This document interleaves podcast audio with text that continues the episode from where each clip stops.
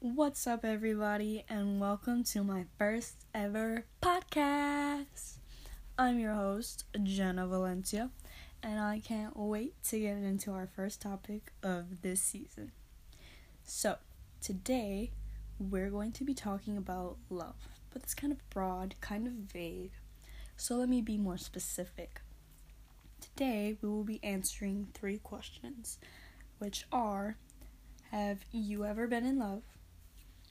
Are phones hurting people's relationships? And what's the best way to heal a broken heart? So, first off, let's talk about love, you know? Like, let's get the general idea, the general feeling.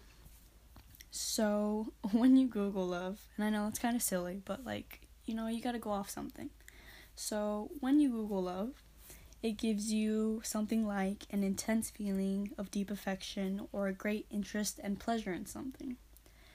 But Richard Schwartz, an associate professor of psychiatry at Harvard, said it's fairly complex and we only know a little about it. There are different phases and moods of love, and the early phase of love is quite different. And then he goes in detail about like what in our brains triggers certain emotions, feelings, like actions, reactions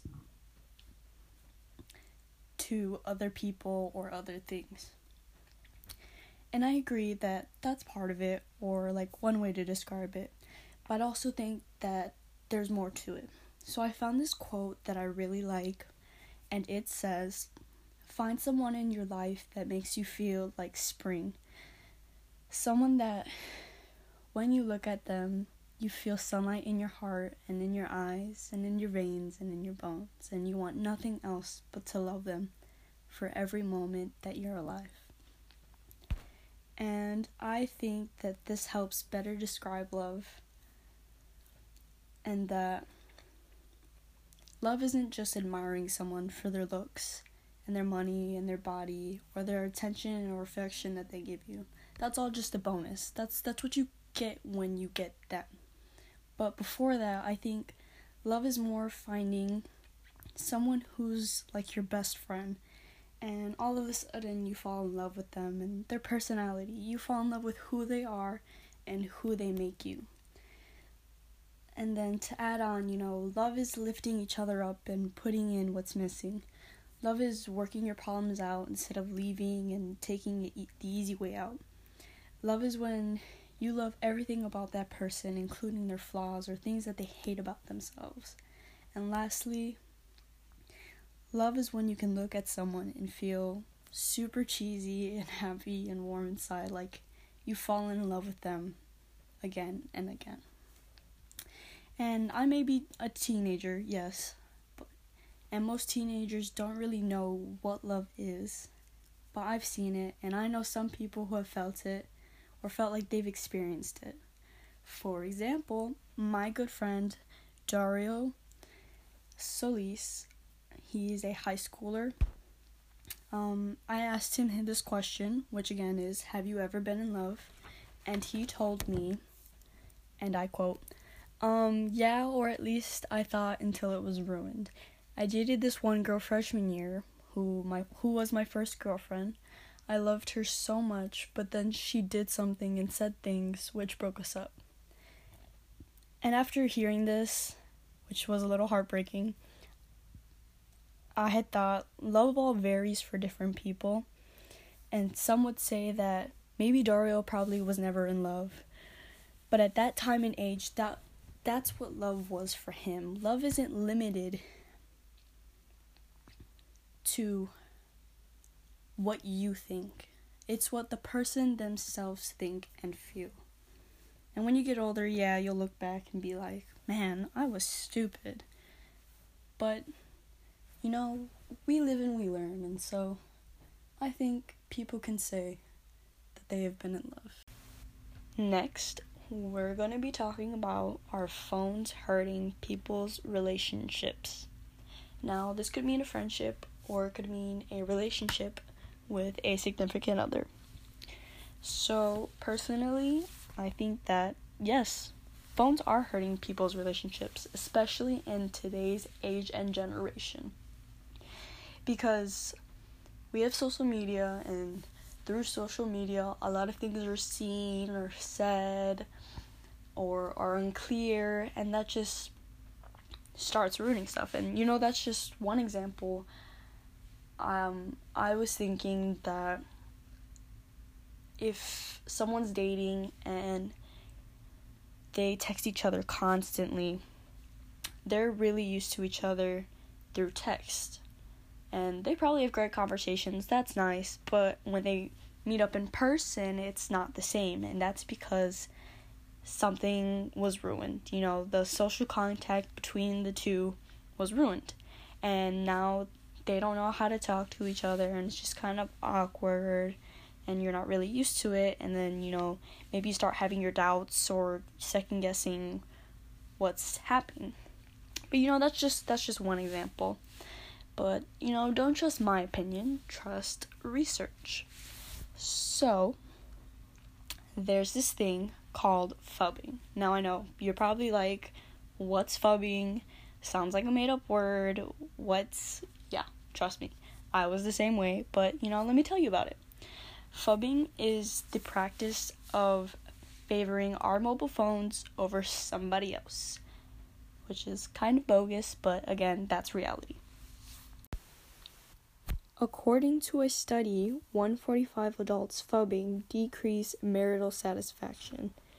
And what that basically means is that people who choose their phone over their significant other lose the satisfaction that they have in their marriage or relationship.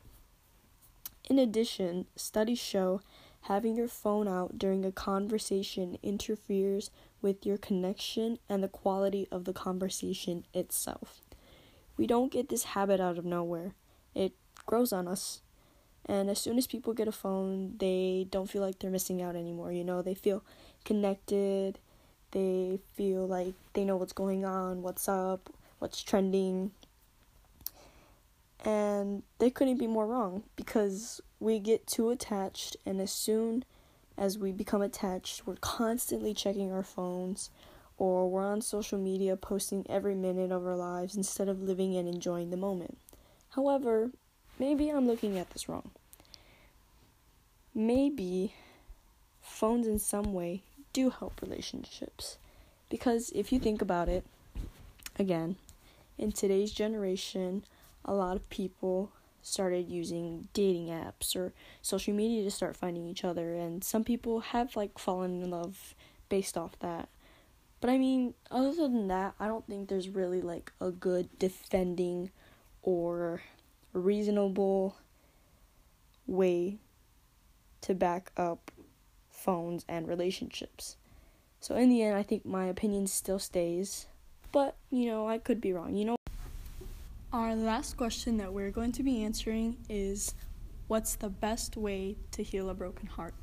So, there's actually a couple ways, and I'm just going to be sharing them, the ones that I thought were best with you. So, after getting an idea from people, I heard a lot of common things, and one of them was time. Time heals your wounds. So, there's not really any scientific research behind this but you can kind of connect it to other things. So, for example, when you break a leg or you get a cut or you're hurt, it's not going to heal right away. It's obviously going to take time because it's got to go through different phases until it's back to its normal state. And that's the same thing with people and healing a broken heart. When you're brokenhearted, you feel a sort of emptiness inside, like you're missing something.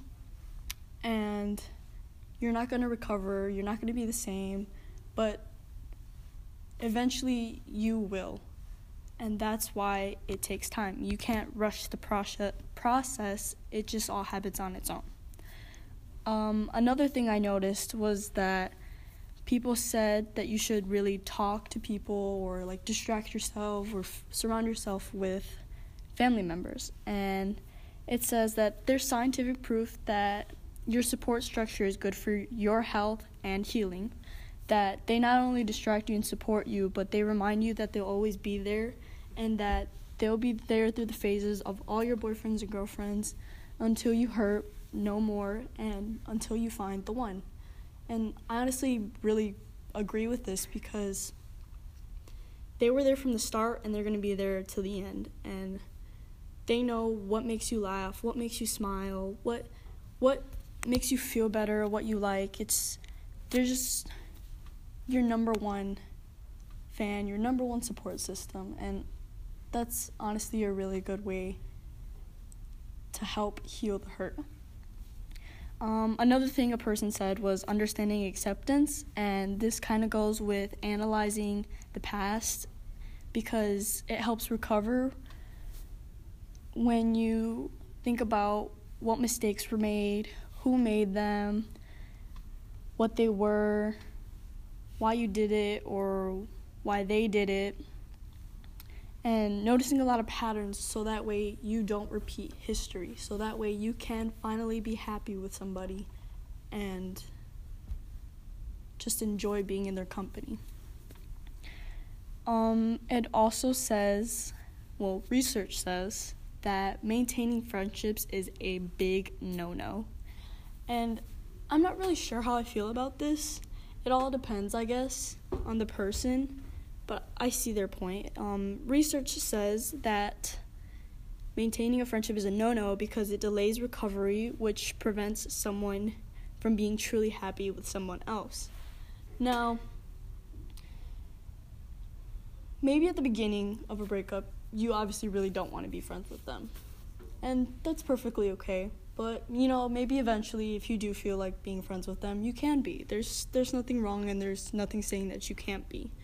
But maybe in the beginning, uh, the process of recovering, you should not be friends with your ex. Um, another thing that was said was three F's, which were family, friends, and food.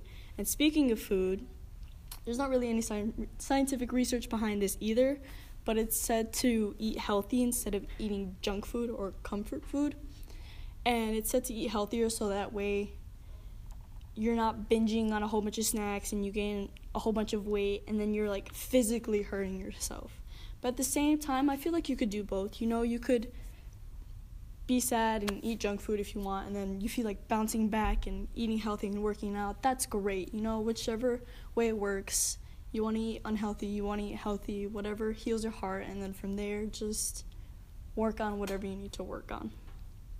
And lastly, you know, let yourself cry. It says science says tears contain toxins and that crying you release those toxins from your body which detoxifies and helps with a better recovery. And I honestly think this is true like not even just with relationships. Like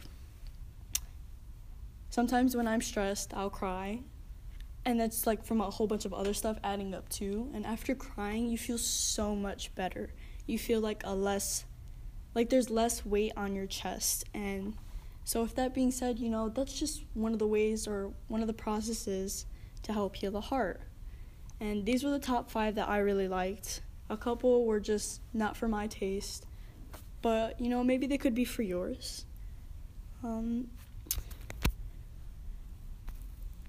Well, that concludes our podcast. Thank you for joining in. I hope you really liked it.